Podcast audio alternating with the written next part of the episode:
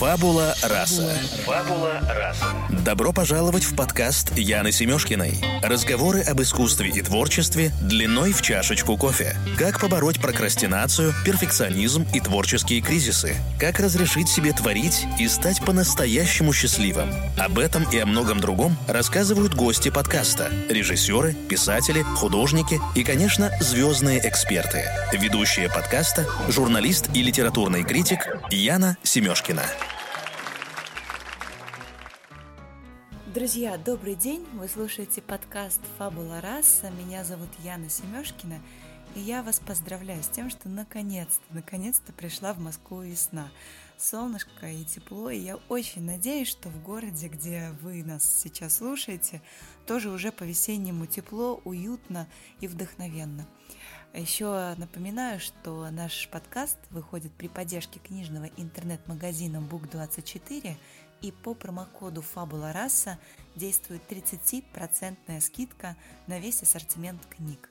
book24.ru мы любим книги. А еще мы любим интересные разговоры, по-настоящему вдохновляющих спикеров. И сегодня у меня как раз такая гостья. Ева Кац, писательница, публицистка, авторка книги «30 правил настоящего мечтателя», создательница мечтологии в России, спикерка TEDx – звездный эксперт на радио «Страна FM» и специалист по продвижению личного бренда. Мы сегодня мы пишем подкаст по скайпу, поскольку Ева с нами на связи из Тель-Авива. И начинаем по традиции с Блица. Это пять коротких вопросов, на которые Ева отвечает, не задумываясь. Ева, привет, ты готова? Доброе утро, да, я готова. Отлично. В чем твоя суперсила? А, моя суперсила в умении видеть в людях хорошее. Твой жизненный девиз – фраза, которая вдохновляет. Две фразы. Одна фраза «так победим», и ее знают у меня, да, все, кто со мной знаком. И вторая фраза «собака лает, караван идет». Три качества, которые ты больше всего ценишь в людях. Честность, а, смелость а, и небольшую, небольшую дозу сумасшествия, авантюризм. Угу.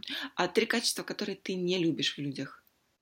Ну, соответственно, лживость, э, лицемерие вообще не, при, не приемлю и а, хитрость. И последний вопрос в Блице. Что для тебя счастье? Твое представление о счастье? Для меня счастье – это следовать э, своей внутренней концепции, не оглядываясь на а, ориентиры окружающего мира и на то, что навязывает система, общество вокруг или люди. Отлично, блиц закончен, мы переходим к беседе. Ева, я прочла твою книгу «30 правил настоящего мечтателя». Она вышла в издательстве «Миф», я ее прочла на одном дыхании, буквально за несколько дней. Делала пометки на полях в самой книге, все как положено. И я хочу тебе сказать большое спасибо за этот колоссальный заряд и за эту работу. Ты пишешь о мечтах, о том, как превращать их в реальность. И, ну, насколько я поняла, аудитория книги очень широкая, а, начиная от студентов, а, заканчивая мамочками в декрете. И вообще книга, на самом деле, очень празднично выглядит. У нее а, потрясающая обложка, которую Яна Франк рисовала, да, насколько я поняла. Да, да. И несмотря на праздничность книги, на ее широкую целевую аудиторию, речь ведь идет о очень профессиональных вещах, да, о профессиональном целеполагании, о бизнес-стратегиях, о свод-анализе. Все это вещи довольно серьезные, то есть Получается, что ты завернула в кокетливую обертку мечтологии, бизнес-методы и поведенческую психологию. Почему ты решила сделать так? А, ты знаешь, я э, на презентации книги, в принципе, когда я о ней говорю, я всегда говорю, что это книга диверсия. Поэтому ты, конечно, увидела суть да, с самого начала.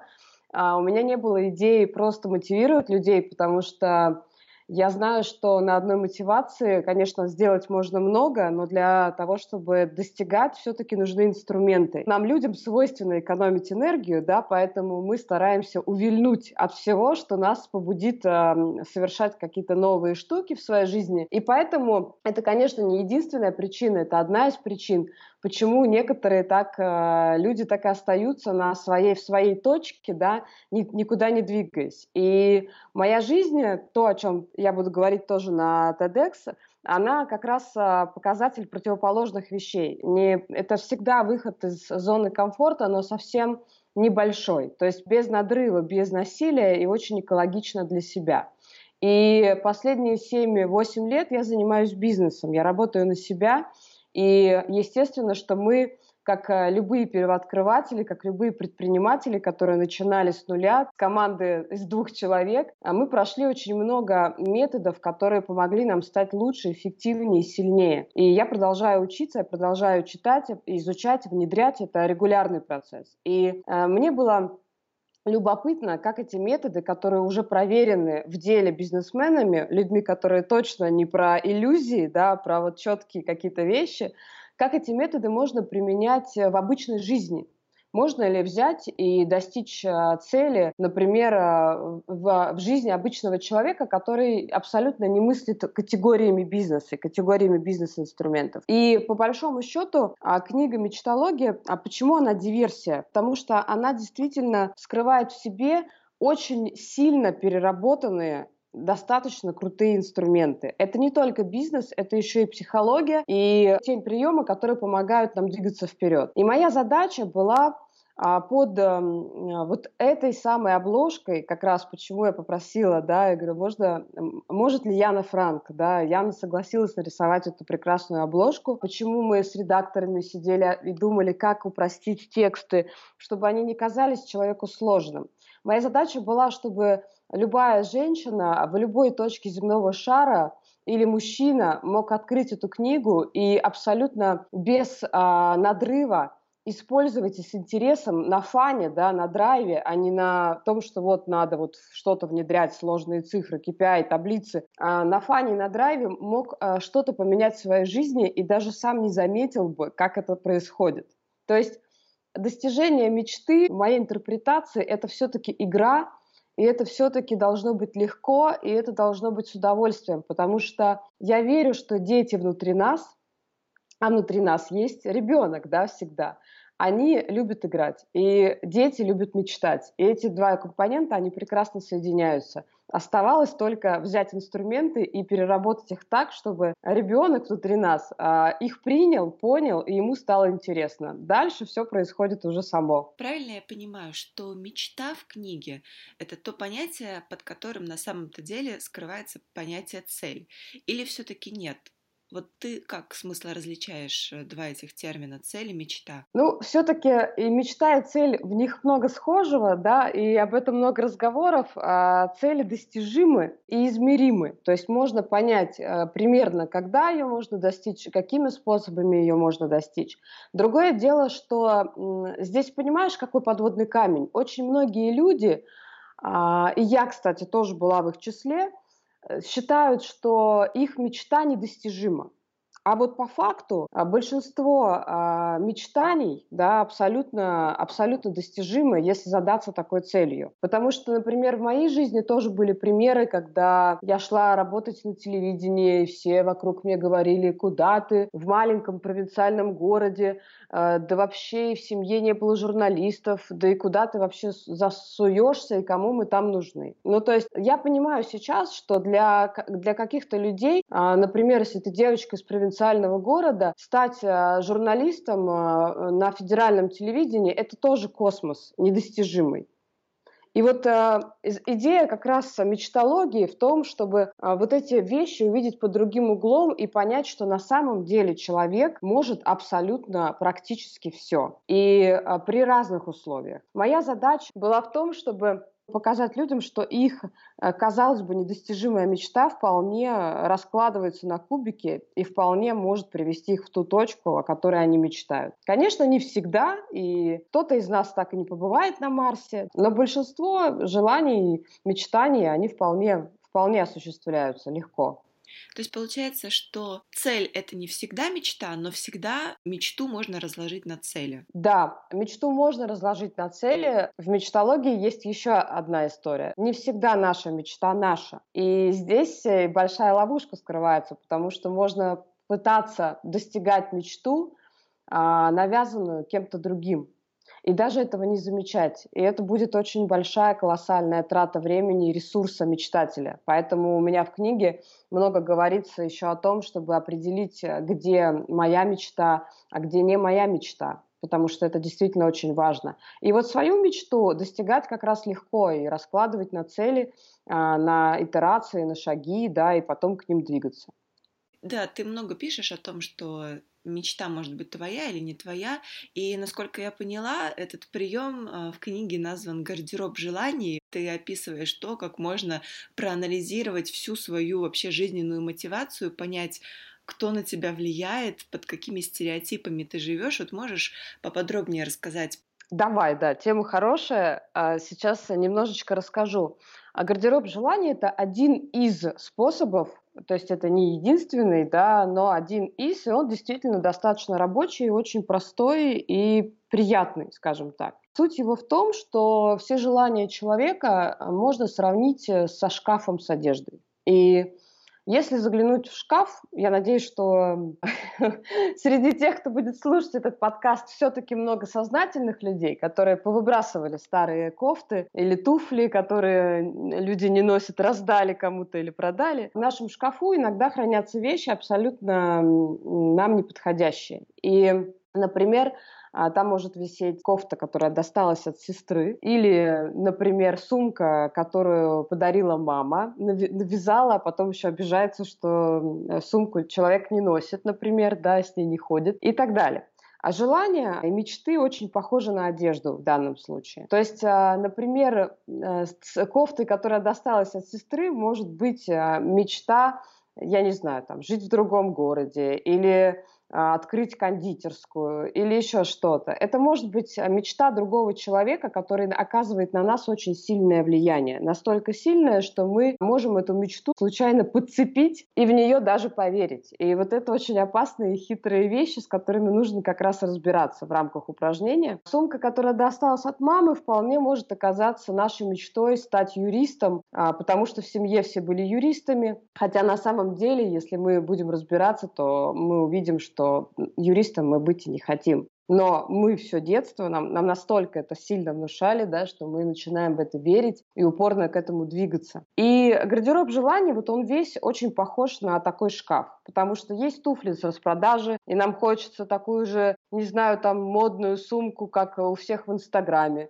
Или есть вещи какие-то трендовые, и есть вещи еще какие-то, то есть там хочется сделать себе пластику на лице, потому что так сейчас диктуют правила. Но это сложно назвать своей мечтой, поэтому нужно очень тщательно разбираться, что все-таки в нашем гардеробе желаний висит, и разбираться нужно очень прямо так дотошно. То есть нужно выписывать в список все наши желания, и а, каждая из них, вот прям как эту кофту из шкафа, под лупой практически рассматривать и задавать себе вопросы, откуда оно у меня появилось, это желание, когда оно появилось, сопровождается ли это желание комментариями каких-то людей. То есть э, это тоже такой немножко шизофренический прием, но очень часто мы можем слышать голоса других людей в своей голове, как правило, родственников или друзей, кого-то очень близкого. И голоса других людей говорят, что это все-таки что-то навязанное извне, а не наше настоящее.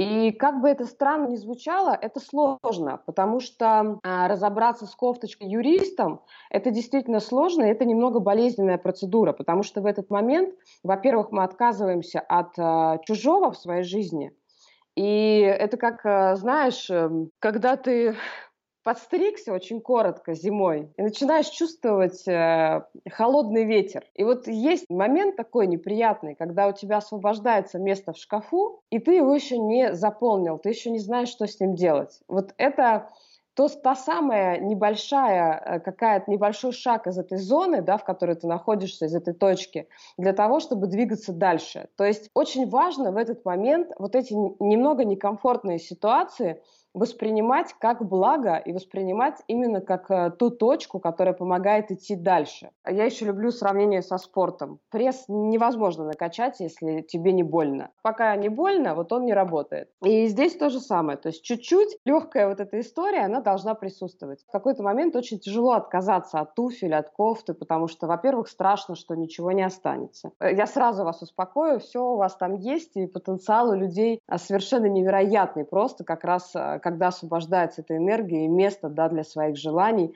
магия и начинается самая основная. Поэтому э, не бойтесь разбирать свои вещи, не бойтесь их э, достаточно хладнокровно оценивать. Если вы понимаете, что это не ваше, это правда не ваше, вам в этом некомфортно, неуютно, это не клеится с вашей жизнью, это не клеится с вашим остальным гардеробом, именно вашим, то это желание из своего шкафа нужно убирать. А все-таки как понять, что вот эта мечта, она именно моя, она что вызывает чувство вдохновения, она движет э, тобою, то есть она никогда не, не забирает у тебя силы, но наоборот э, наделяет тебя ими. Какие есть еще критерии того, что э, мечта именно твоя, что это, это то, что тебе нужно вопреки всему. Вот это может даже не приносить и не сулить каких-то бешеных денег, там, успеха, но это то, чего именно хочешь ты.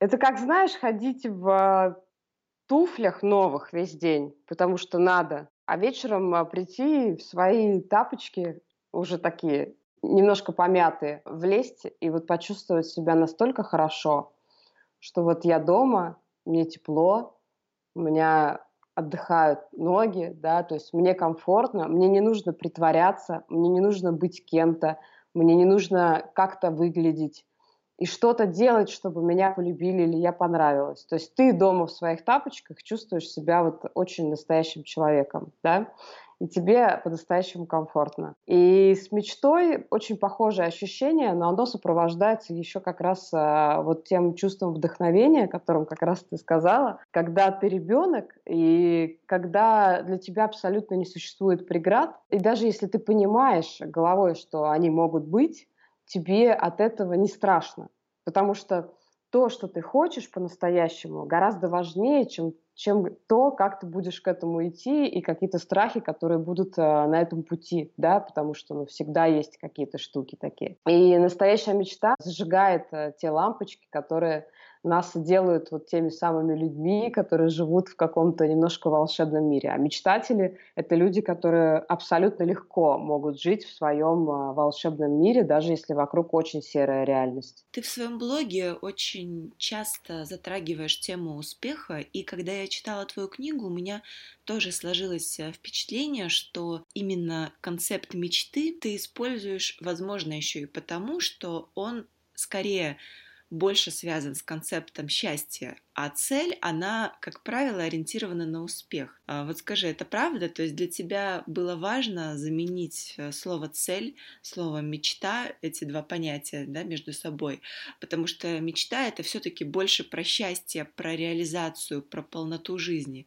А цель — это про какое-то достигаторство, про нацеленность на результат, на успех, на выполнение. А, ты знаешь, мне кажется, что это получилось естественным образом, как раз вот поэтому. Потому что, да, ты абсолютно права, я не люблю слово «успех». Точнее, к слову у меня нет претензий. Да? Слово как слово. Здесь проблема в другом, в том, в том что как раз э, та самая концепция успеха, которая сейчас э, из каждого утюга звучит, она очень сильно ну, на мой взгляд, она очень сильно меняет многих людей, и она не дает нам увидеть э, самих себя. То есть, э, по факту, то, что происходит сейчас, это достаточно страшно. Опять-таки, это моя точка зрения. Потому что а, когда человечество очнулось от э, навязанного глянцем образа очень худой дистрофичной модели, прошло много времени, да, и очень много покалеченных а, э, женщин, да, которые считают, до сих пор, я уверена, считают, что у них что-то где-то не так,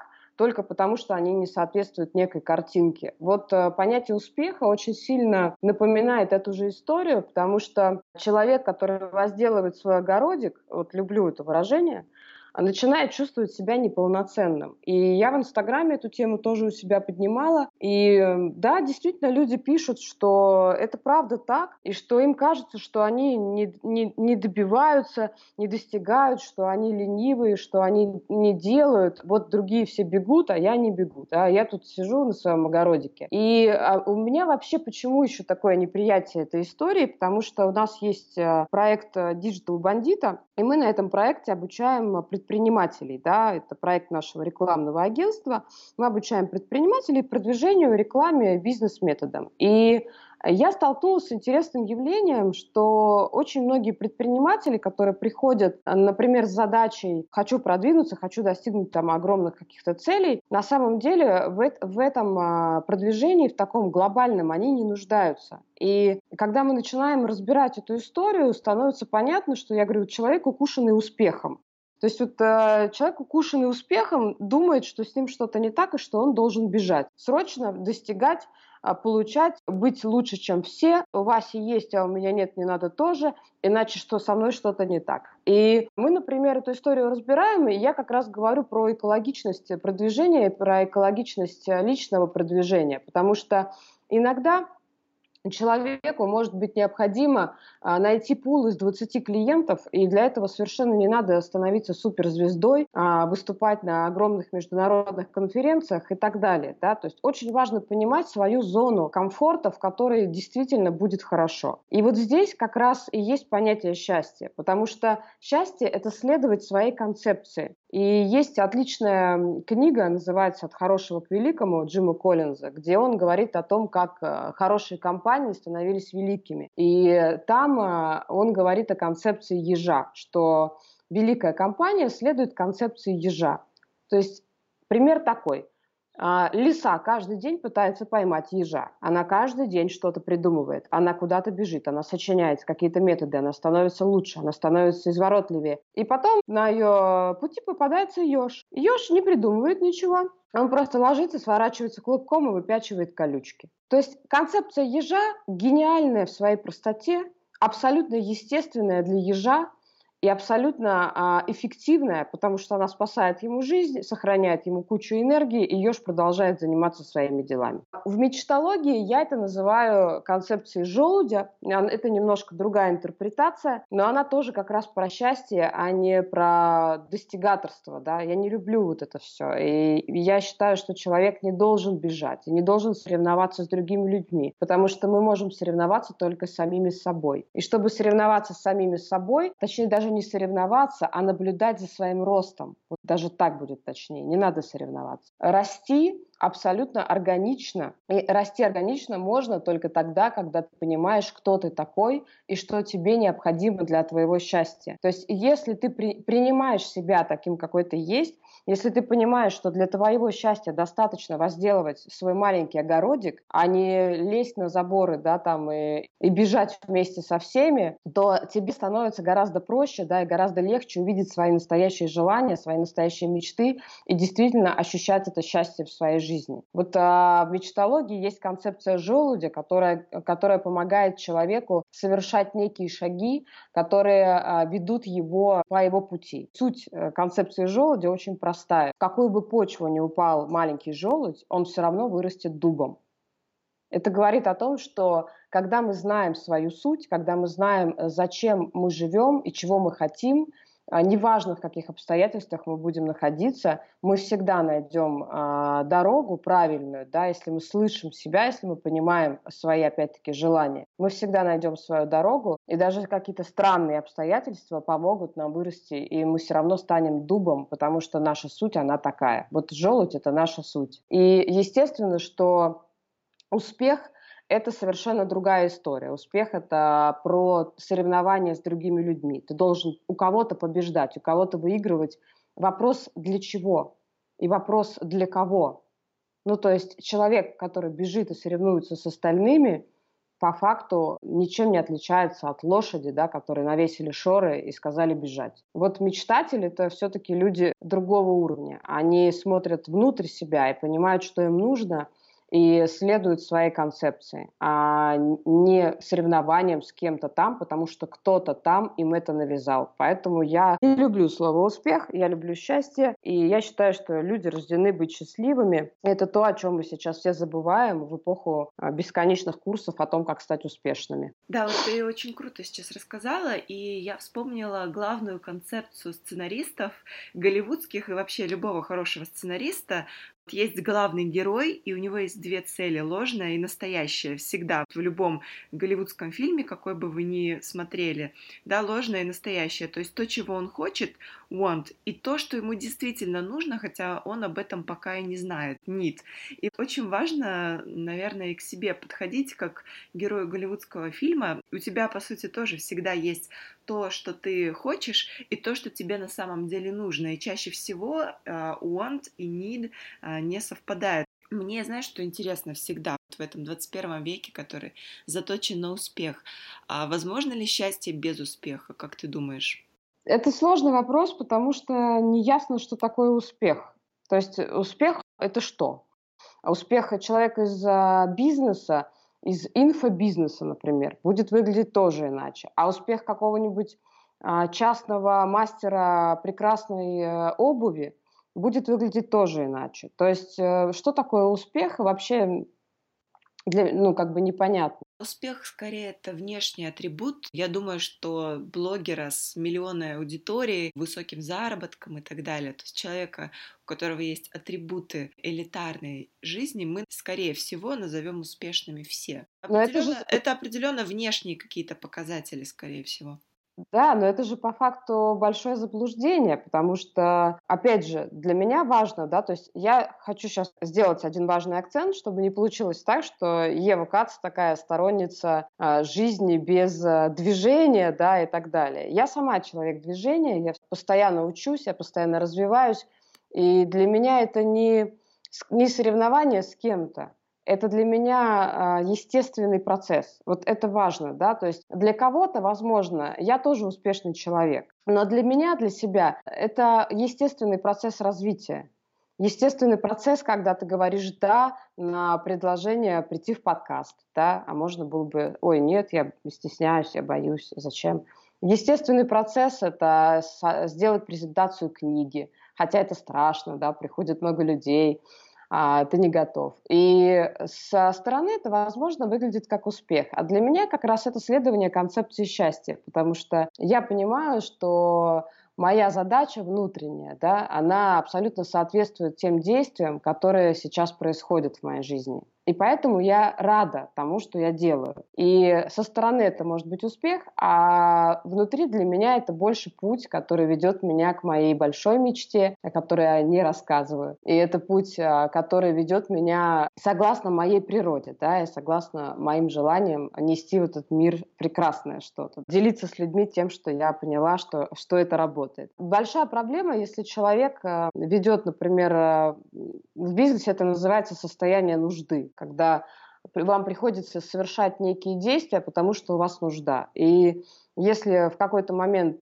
человек понимает, что он ведет блог в Инстаграме, но он настолько нуждается, например, в деньгах, или он нуждается, с этим же тоже надо разбираться, да, и он нуждается в подпитке э, чужими лайками, что тоже не очень здоровая ситуация, а, то он начинает совершать действия, которые могут противоречить его природе, но при этом а, будут кормить вот этого демона, да, который хочет э, лайков, хочет э, еще чего-то, или, или еще порождает нужду. Я не думаю, что многие блогеры в Инстаграме которые регулярно в кадре мажут на себя какие-то неведомые смеси, на, лепят патчи, наряжаются в странные и постоянно что-то такое делают, потому что им заплатили, что это следование какой-то внутренней концепции. Хотя, конечно, и такое может быть. И вот здесь э, с одной стороны, можно рассмотреть такого блогера и сказать, что у него миллион подписчиков, и сказать, что он успешен, но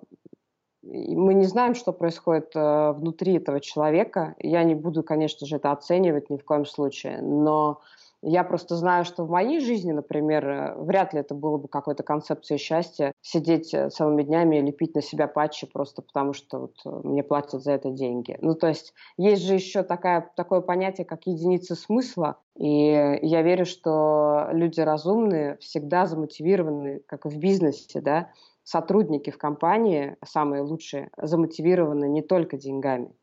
И, как правило, не деньгами. То есть деньги – это сопутствующий атрибут а, того, что тебя прет, и того, что тебя на самом деле зажигает. И вот эта вот а, концепция как раз счастья, когда ты делаешь то, что тебя прет, и как раз эти деньги, они сами по себе естественным образом в твоей жизни появляются. Ты в книжке много пишешь про личный проект, пишешь статьи о стратегии развития личного бренда, с одной стороны, а с другой стороны ты постоянно говоришь о том, что вот есть э, свой личный сад, который нужно возделывать, да, честно выполнять свою работу. И мне кажется, что это несколько две разные позиции и две разные концепции, да, с одной стороны личный бренд и личный проект, когда ты должен нести себя в массы, ты должен формировать о себе какое-то представление, центробежная, да, такая сила, когда ты пытаешься э, людям навязать определенный свой образ. И с другой стороны, это концепция вот чего-то такого очень настоящего, честного, то, что ты делаешь сам для себя, делаешь это потому, что ты не можешь этим не заниматься то, что вот внутри тебя. И скажи, пожалуйста, вот как ты считаешь, личный бренд может быть ну, максимально честным, про себя? То есть можно ли а, в развитии личного бренда все-таки оставаться самим собой, не уйти в навязываемые обществом стереотипы? Вот у тебя прозвучала фраза «навязать э, людям свой образ». Я с ней вот совершенно не согласна.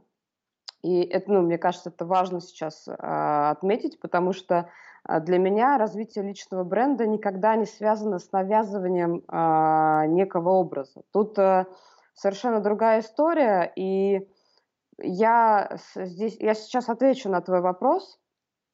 Э, здесь очень важно понимать рамки своего поля влияния, да, то есть, грубо говоря, есть я сейчас ввела прямо на Digital Bandito у нас специальную лекцию, которую я читаю в начале курсов, и она как раз про экологичность личного бренда, личного продвижения точнее. Опять же, мне не нравится это слово бренд. Экологичность личного продвижения, потому что люди, а, как и с успехом, почему-то словили какие-то неверные стереотипы. Вот для очень многих людей – продвижение личного бренда – это какая-то такая история, что вот сидел никому неизвестный человек, а потом вот он начал производить некие манипуляции, и он стал очень известным и популярным. На самом деле это совершенно не так, и продвижение личного бренда – это совершенно другая история. И это умение жить и умение находить своих клиентов и говорить и рассказывать своей аудитории о своих э, навыках. То есть это нормальная адаптация профессионалов в интернет-мире. И совершенно не обязательно, вот я уже даже раньше об этом тоже сказала, Совершенно не обязательно становиться для этого суперзвездой и собирать стадионы. Личное продвижение всегда человек определяет сам свою зону влияния. Это может быть 20 постоянных довольных клиентов, да, например, условного репетитора. Мы обучаем другим немножко вещам. Мы рассказываем, что вот сейчас у вас есть вот эти параметры, и мы рассказываем, как сделать так, чтобы человек комфортно мог а, заявить о том, что он умеет, чтобы это было органично, естественно, естественно и правильно, потому что мы все-таки рекламщики. И я понимаю, что если человек пойдет заявлять о своих умениях не той там целевой аудитории, например, да, то он потратит зря просто время и ресурс. А когда человек тратит зря время и ресурс, он быстро выгорает, потому что он не получает э, подпитки никакой. И вот это очень опасный момент. И мы как раз, э, я как раз обучаю другим вещам. Я, во-первых, обучаю сначала смотреть, да, и видеть э, ту зону влияния, которая есть. Я никогда не сторонница расширять ее быстро, потому что это как с кожей, да, будут растяжки. Ничего хорошего не происходит. Зона влияния расширяется сама, она расширяется абсолютно естественно, когда ты обрастаешь э, навыками. Это то же самое, что альпинист, который стоит э, у подножья горы, и человек, который уже преодолел все высоты. То есть на пути до преодоления высот а, человек сам развивается и растет. И вот когда он растет, он уже может подниматься дальше и выше. Есть шаги, которые невозможно да, совершить, не пройдя какие-то другие ступеньки. И экологичность личного продвижения как раз заключается в том, что человек определяет ту зону, в которой ему сейчас будет комфортно. Потому что даже если условно у меня три года назад э, запустить на презентацию своей же книги, я боюсь, что этой презентации просто не случилось бы, потому что я была не готова к этому.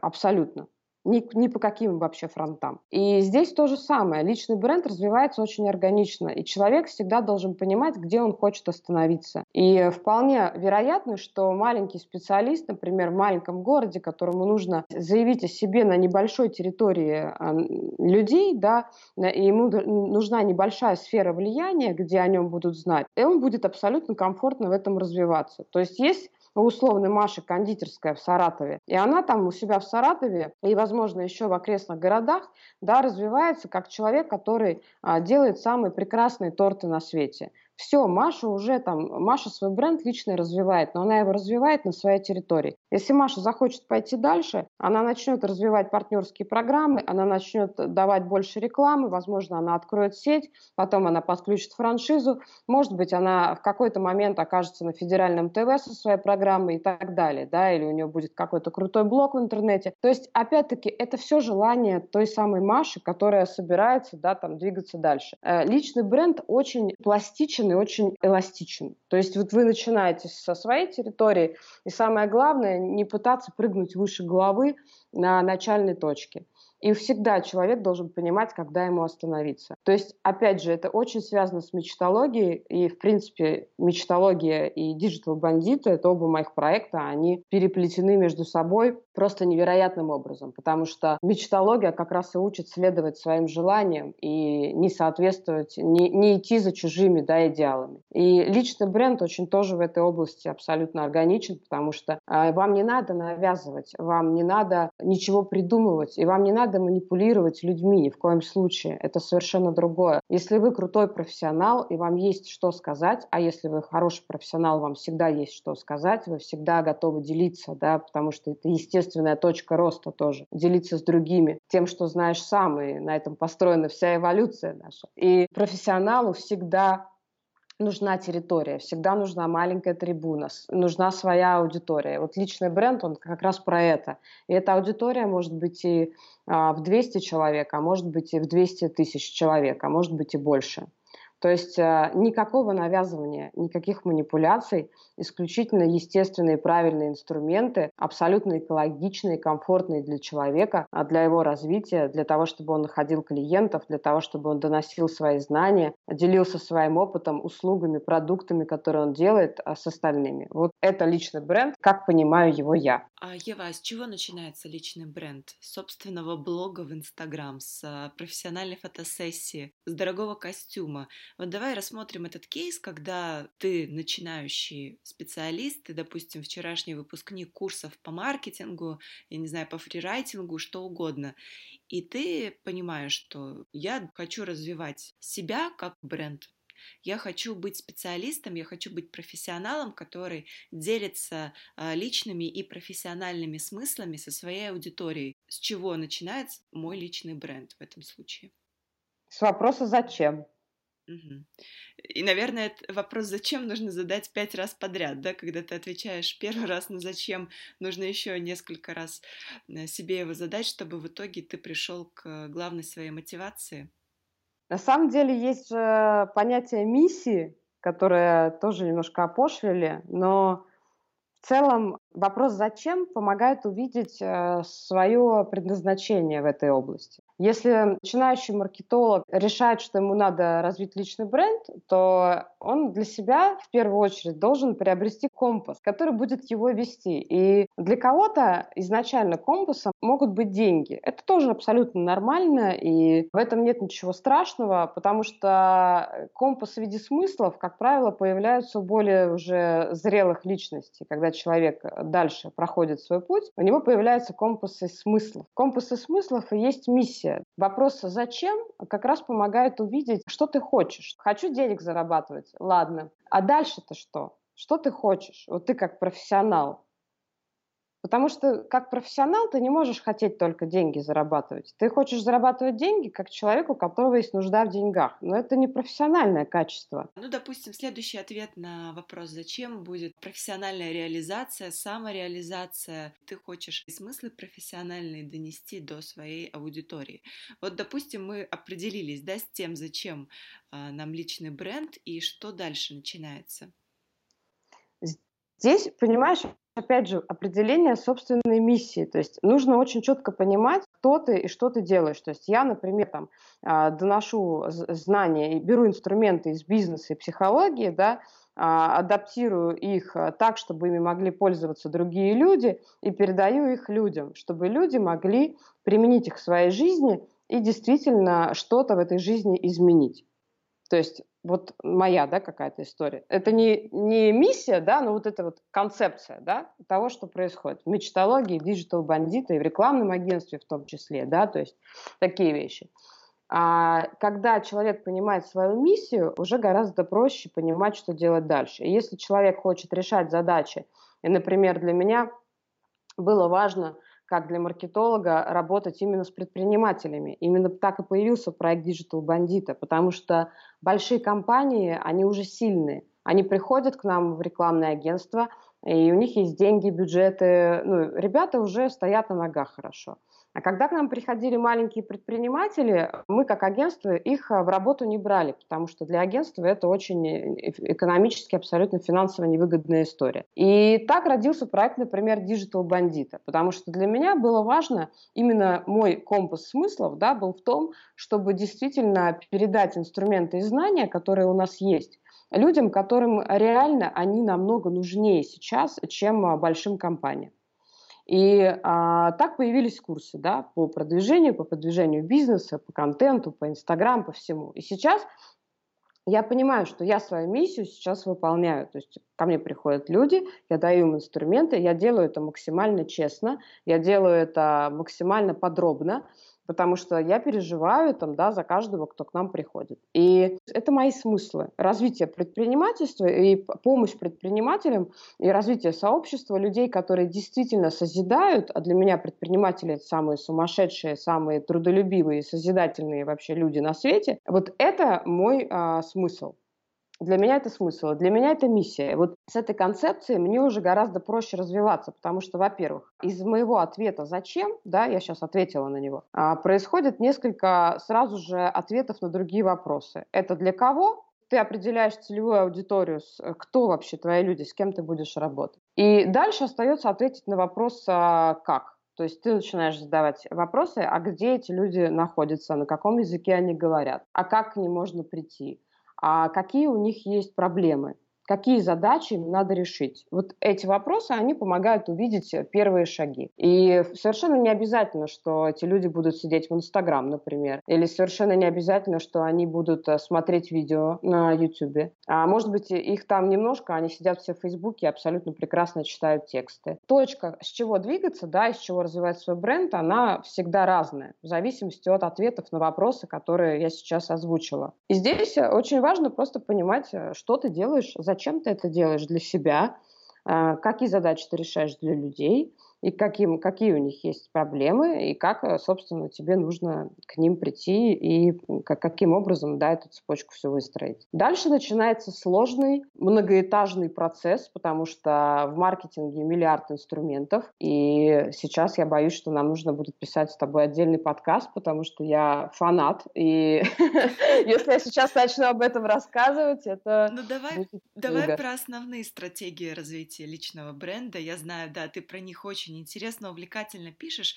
Ну, ты понимаешь, что нет, ну, есть набор инструментов. Вот у, у каждого ребенка есть набор кубиков Лего. Каждый ребенок из этих кубиков может построить свою какую-то конструкцию. И в маркетинге то же самое. Ты можешь объединить Инстаграм, ты можешь объединить соцсети, ты можешь выстроить стратегию в соцсетях одну, например, а можешь другую. А у тебя может быть построен весь маркетинг исключительно на социальных доказательствах, на агрессивном маркетинге, на воронках продаж и так далее. А ты можешь выбрать совершенно совершенно другой путь, например. Давай тогда про стратегию сериала. Ввиду того, что сейчас э, очень популярен сторителлинг, как раз стратегия сериала будет интересной. Стратегия сериала — это такая достаточно универсальная вещь. Она может работать и в бизнес-продвижении, и в личном продвижении.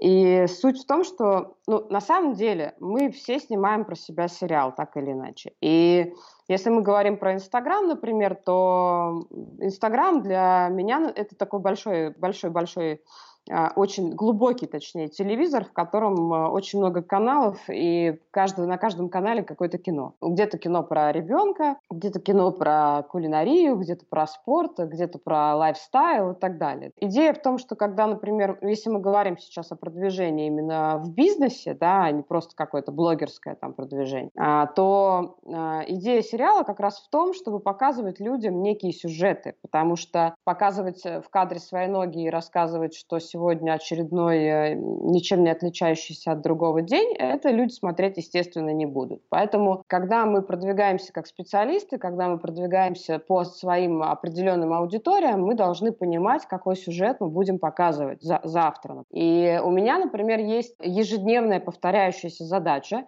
в таск-листе, она называется Content Challenge. А, я открываю этот таск, у меня есть там а, ссылка на Google Docs, я туда захожу, у меня есть темы, которые я заранее понимаю, да, о чем я хочу писать. И а, каждый день я должна писать текст. Ну, как должна, я сама этого хочу. И я каждый день пишу текст. И каждый день я выкладываю текст либо в Инстаграм, либо в Бандита, либо в Мечтологию. То есть я уже там дальше определяю, куда он у меня пойдет. На Бандита у меня работает еще команда, да, на Мечтологии сейчас тоже будут люди новые. А а мой там личный, например, блог, он вот абсолютно мой, да, то есть я туда никого не пускаю. И это концепция сериала, которую, в принципе, очень сложно распознать с самого начала. Но, опять же, сериалы могут быть разные. Сериал может быть э, с долгоиграющим сюжетом, который постоянно развивается, как «Игра престолов», да, и мы понимаем, что если мы пропустили какие-то предыдущие серии, нам сложно будет разобраться в том, что происходит сейчас. И есть сериалы типа ситкомов, когда мы каждый день смотрим новый сюжет, и, в общем, нам не важно, смотрели мы предыдущие серии или нет. В социальных сетях уживаются обе концепции, и мало того, я даже рекомендую это скрещивать. То есть у человека, за которым следят э, зрители, да, будем давай зрителями называть подписчиков, зрители — этого сериала, это э, всегда есть какие-то поинты, к которым человек привязывается. Например, ты можешь читать какого-то блогера и понимать, что ты помнишь, что у него ребенок, например, пошел в сад, и там были какие-то трудности, и ты понимаешь, что, господи, ты про жизнь этого блогера знаешь иногда больше, чем про жизнь, э, не знаю, там, со своего родственника какого-нибудь. По факту ты следишь за сериалом точно так же, как ты знаешь, что в сериале убили там всех Старков, и ты понимаешь, о господи, ну вот, ты в курсе, то есть ты следишь следишь за этим сюжетом. Задача э, человека, который ведет этот сериал, сохранять этот баланс. То есть, во-первых, сохранять каких-то регулярных героев, и либо какую-то сюжетную линию, чтобы люди не выпадали и могли за ней следить за ее развитием. И давать какие-то новые материалы. Это не обязательно история, это не обязательно история с жизни. То есть есть блогеры, которые рассказывают про историю бизнеса. А, ну, как блогеры, да, бизнесмены, например, там Федор Овчинников. Он рассказывает о том, как они развивают Додо Пицца.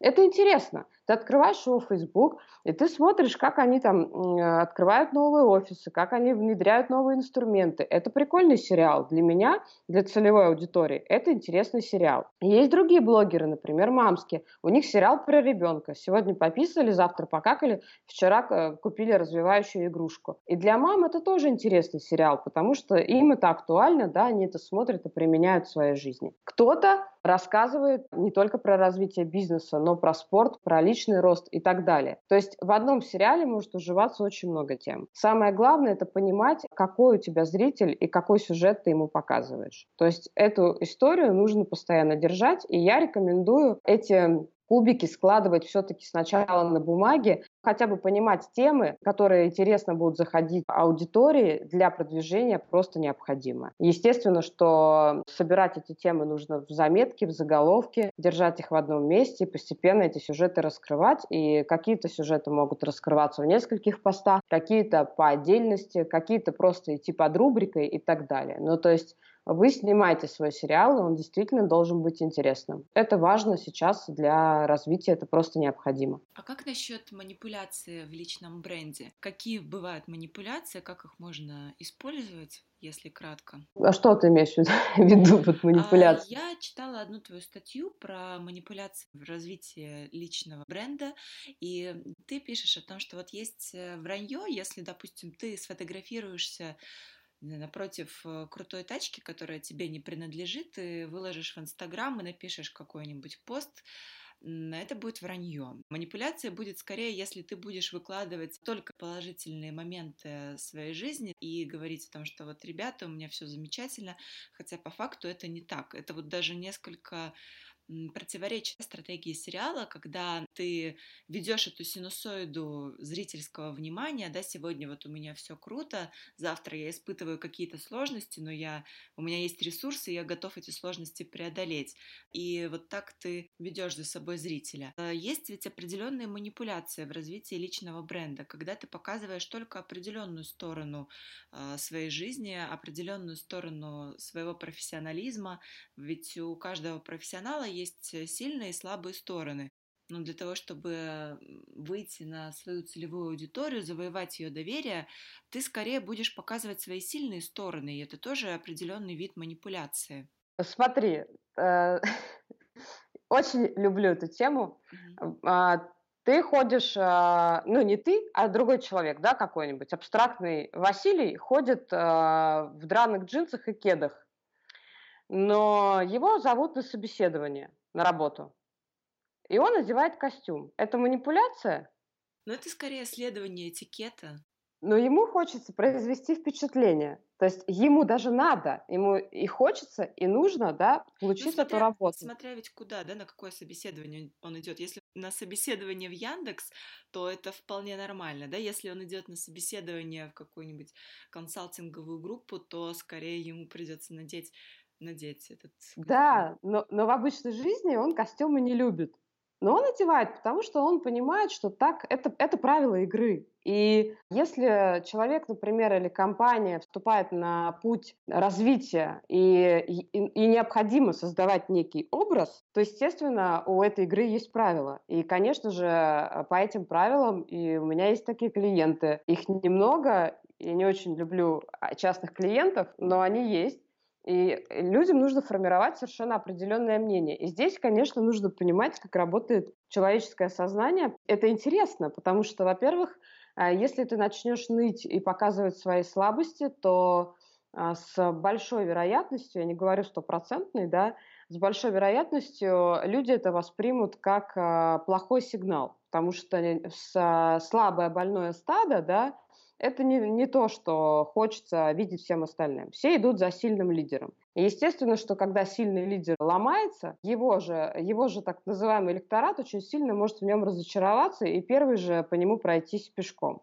Поэтому, когда человек развивает свой бренд и формирует вокруг себя определенное мнение, чем сильнее и мощнее он становится, чем больше вокруг него последователей или людей, которые его принимают, да, и которым он нравится, тем больше на нем ответственность. И если он из себя изначально создает какой-то образ, почему я и говорю про экологичность, потому что экологичность – это как раз не больно, потому что ты настоящий. Но если ты создаешь определенный образ, а, к сожалению, большинство людей именно так и поступают, то э, очень сложно потом оступиться. И вот в этой игре как раз уже начинаются другие правила. И, конечно, невозможно написать, что я там банкрот, или у меня все плохо, или я ошибся. Естественно, что есть манипуляции, которые формируют точку зрения формирования человеческого сознания. Да, это так и называется. Это поведенческая психология, это в политической пропаганде используется. Это очень интересные э, техники, потому что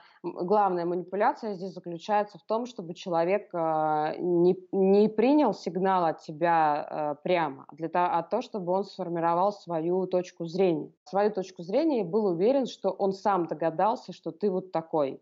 И главная манипуляция в том, что он, он не понимает, что ты уже все за него сделал. Например, у нас э, сейчас вышла статья как раз про контент-маркетинг на возражениях, где я показываю схему управления мнением с помощью цепочки комментариев там в Инстаграм. То есть можно абсолютно спокойно прописать сценарий, в котором будут поставлены все поинты, которые тебе важно донести до людей, но не прямым текстом, а именно через комментарии и ответы на них, чтобы у людей а, даже мысли не возникло, что это подстава. Но по большому счету эту историю можно формировать. Я тебе говорю, я хороший рекламщик, я понимаю, как это работает, я очень это люблю, и это две стороны силы. Можно использовать темную сторону, можно светлую. Я, я понимаю, как работают эти методы, но я все-таки использую светлую сторону силы в мечтологии, и эти методы применяю по-другому, да, все-таки для чего-то хорошего. Поэтому можно много говорить про манипуляции, но стоит ли и зачем? Скажи, а какие книги ты рекомендуешь почитать по этой теме? Я имею в виду по как раз развитию э, личного бренда. По личному бренду я не рекомендую никакие книги. Ты знаешь, я вообще не люблю вот это... Я и команду свою также учу в агентстве, что нет вот этого... Мы открыли учебник и пошли по нему следовать. Потому что всегда путь профессионала — это всегда коллекция из миллиарда каких-то вещей, какой-то информации. Я могу сказать, какие книги я рекомендую, например, своей команде, и из которых можно сделать правильные выводы, да, и, и уже свою стратегию, потому что шаблоны это всегда плохо. Это значит, что человек будет не думать и не создавать, а он будет пытаться копировать. А это зачем? Ну, как бы копировальщиков и так хватает. Давайте создавать. Я абсолютно точно рекомендую книгу Челдини «Поведенческая психология». Она как раз показывает и рассказывает, как мыслят, э, как мыслят люди. И вот на ее основе сделано очень много, мы проводили очень много разных экспериментов как раз э, в агентстве со стратегиями, с рекламой. Если на нее под правильным углом посмотреть, можно очень много интересного накопать и попытаться внедрить. Обязательно стоит посмотреть э, четыре фильма BBC, называются они «Век личности», это фильмы папы пиара, и пиар-технологии Эдварда Бернейса, он же племянник Фрейда, он же человек, который впервые использовал психоанализ э, в рекламе и который, в принципе, перевернул все человеческое потребительское сознание. Это безумно потрясающие фильмы, и они показывают как раз силу одного человека и чего вообще можно достичь. И благодаря ему сейчас э, мы живем в обществе потребления, и это не упрек, а это, в общем-то, отсылка к его невероятному таланту и умению применять такие вещи, да, вот о чем я говорю. Он взял психоанализ и применил в, в своих методах. Если бы он читал книжки и копировал, боюсь, что этого бы не произошло. Обязательно стоит а, прочитать книгу Гевина Кеннеди «Это говорится можно обо всем». Это настоящий учебник по переговорам. Эта книга, это любимая книга. Она у меня в топе на полке номер один и это книга, которая во многом изменила мою жизнь. Она сделала меня из, а, из такой, знаешь, пугливой овечки, которая начинала ездить на переговоры с клиентами и которые просто манипулировали как хотели, а сделала из меня э, человека, который обожает это делать теперь. И я люблю э, переговоры, я вижу, как это происходит, я вижу, как, э, где манипуляция, я вижу, где игра. И я начинаю разговаривать иногда с людьми, которые понимают, что я понимаю, и это становится еще интереснее. То есть, Запутывается, э, да, игра. Это, это потрясающе, потому что это правда становится интересным. И эта книга, она показывает нам себя, во-первых, в переговорах, она учит нас договариваться с людьми, а не, а не нервничать, да, не срываться на эмоции, то есть эта книга больше, больше подходит даже не для бизнеса, как вообще для жизни в целом. И сейчас я, например, также применяю эти методы и со своим ребенком. Дети, они ведь главные манипуляторы вообще. Да, да, а, искусные. Просто э, чем умнее ребенок, тем интереснее игра. Вот у меня прям очень интересно, да, сейчас прям такой еще возраст. Кеннеди, да, это одна из самых прекрасных книг. Опять же, книга «Фиолетовая корова» маленькая, на один вечер, а, но в ней просто концентрация вдохновения, поэтому ее тоже читать обязательно, да, она совершенно прекрасна. А, это из такого, ну, прямо вот первичного набора.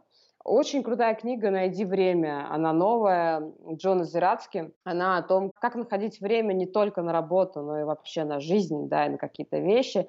У того же Зирацки есть книга «Спринт», которая, ну, она больше все-таки про бизнес-процессы, и она меня, например, очень зажгла, и я, сейчас у меня ее читает команда. Я говорю, сейчас я летом приеду в московский офис, и мы с вами, ребята, начнем делать спринты в этой книге. То есть очень интересно, да, действительно, а, куча любопытных вещей. А, Йона Бергер, книга заразительный, показывает, как работать с контентом, И тоже достойная книга открывает очень много вроде простых, ну, для меня это какие-то уже известные были вещи, но тем не менее, а, очень она освежает, и если человек начинает работать с текстами, это действительно прекрасная книга с хорошими примерами, и чем хороша эта книга, это тем, что там есть как раз приемы психологии манипуляции. Вот, например, пример с зеленым кофе, мой любимый, да, это же чистая манипуляция как раз к нашему с тобой разговору. Когда они говорят, что вы можете описать кофе как просто кофе, а можете описать кофе, который растет в горах. При том, что...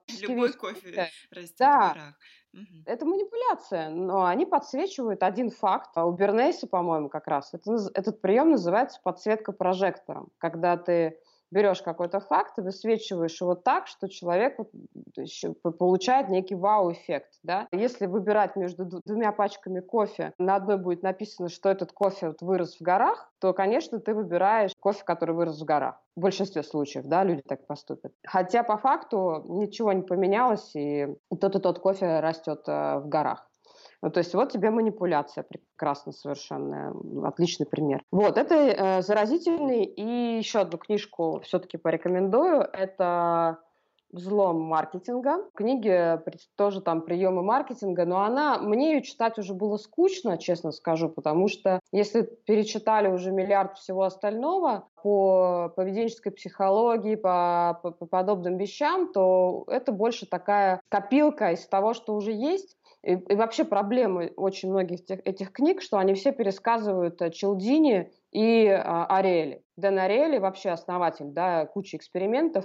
Я, кстати, почему-то о нем не сказала, а он вот идет в копилке с Челдини, это тоже поведенческая психология. И по факту, если вы прочитали Ариэли и Челдини, остальное будет уже повторяться очень часто в книгах. И есть еще совершенно прекрасный блог Календа на английском языке. Ник проводит очень много исследований и у него совершенно невероятные исследовательские лонгриды. Какие-то из них мы сейчас переводим, точнее уже перевели и уже готовим к выпуску а, на бандита. Поэтому там тоже есть чем поживиться а, пытливому уму. Но я думаю, что нормально я дала да, хорошую да, подборку. Лист большой, теперь, в общем, нужно все это прочитать. А, и последний вопрос, который хочу тебе задать. Ты постоянно работаешь с текстом, ты уже говорила об этом, и а, тоже читала одну из твоих статей про рок-н-ролльные тексты. Вот ты пишешь, что текст — это рок-н-ролл. А тексты не могут быть одинаковыми, скучными, серыми. В тексте должен быть ритм и зерно. Это не про вегетарианство, это про мясо.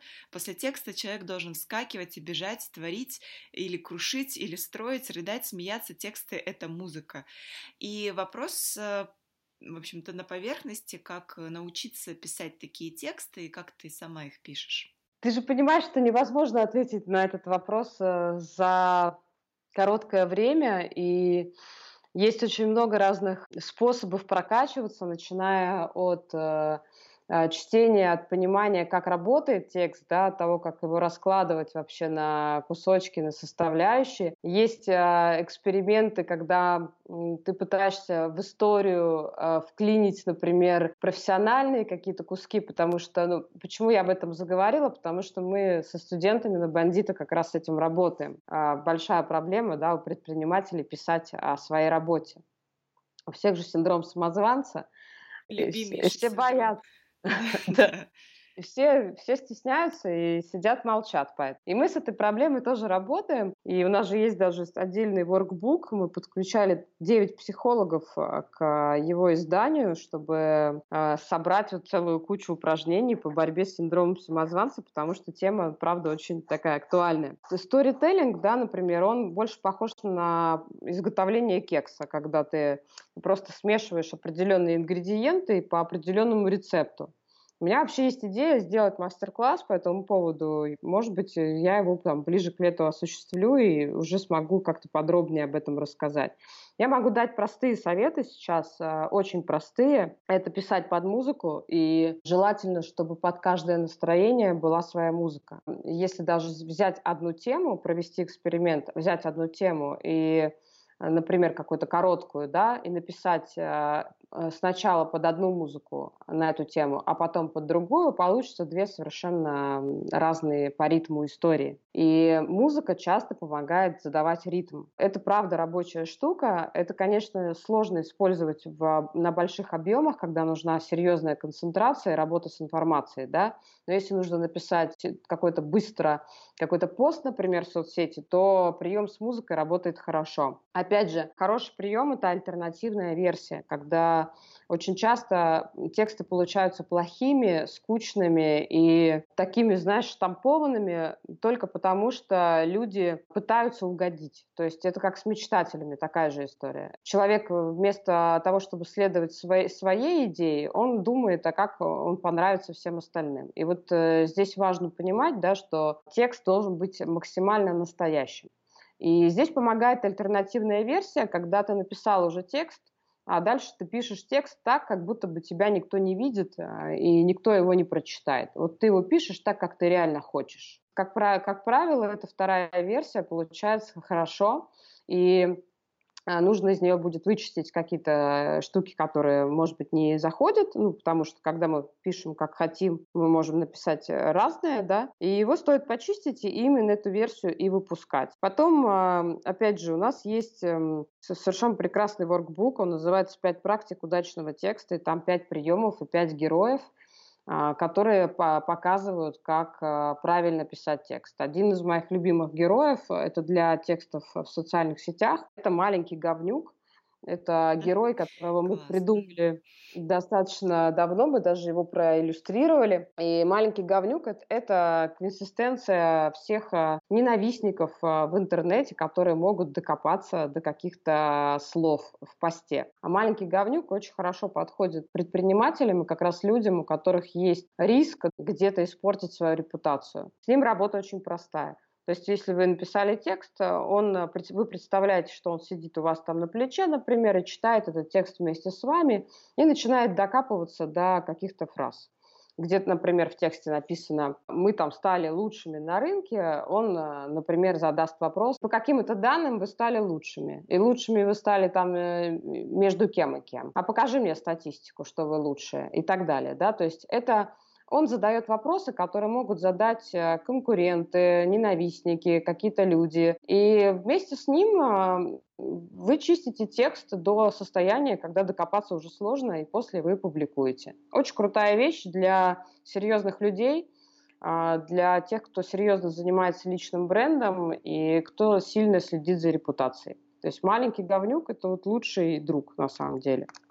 Есть еще Егоровна – тоже персонаж из нашей книжки. Егоровна – это бабушка. Она ничего не понимает. И нужно показать текст Егоровне, и если Егоровна задаст вопросы, то эти места нужно поправить. То есть, э, если Егоровна спросит, а, а что такое спарсить данные, внученька, то ты понимаешь, что большинство людей, скорее всего, твой сленг а, не поймет. И ты уже объясняешь, что такое спарсить другим языком. Егоровна делает тексты понятными, убирает птичий язык.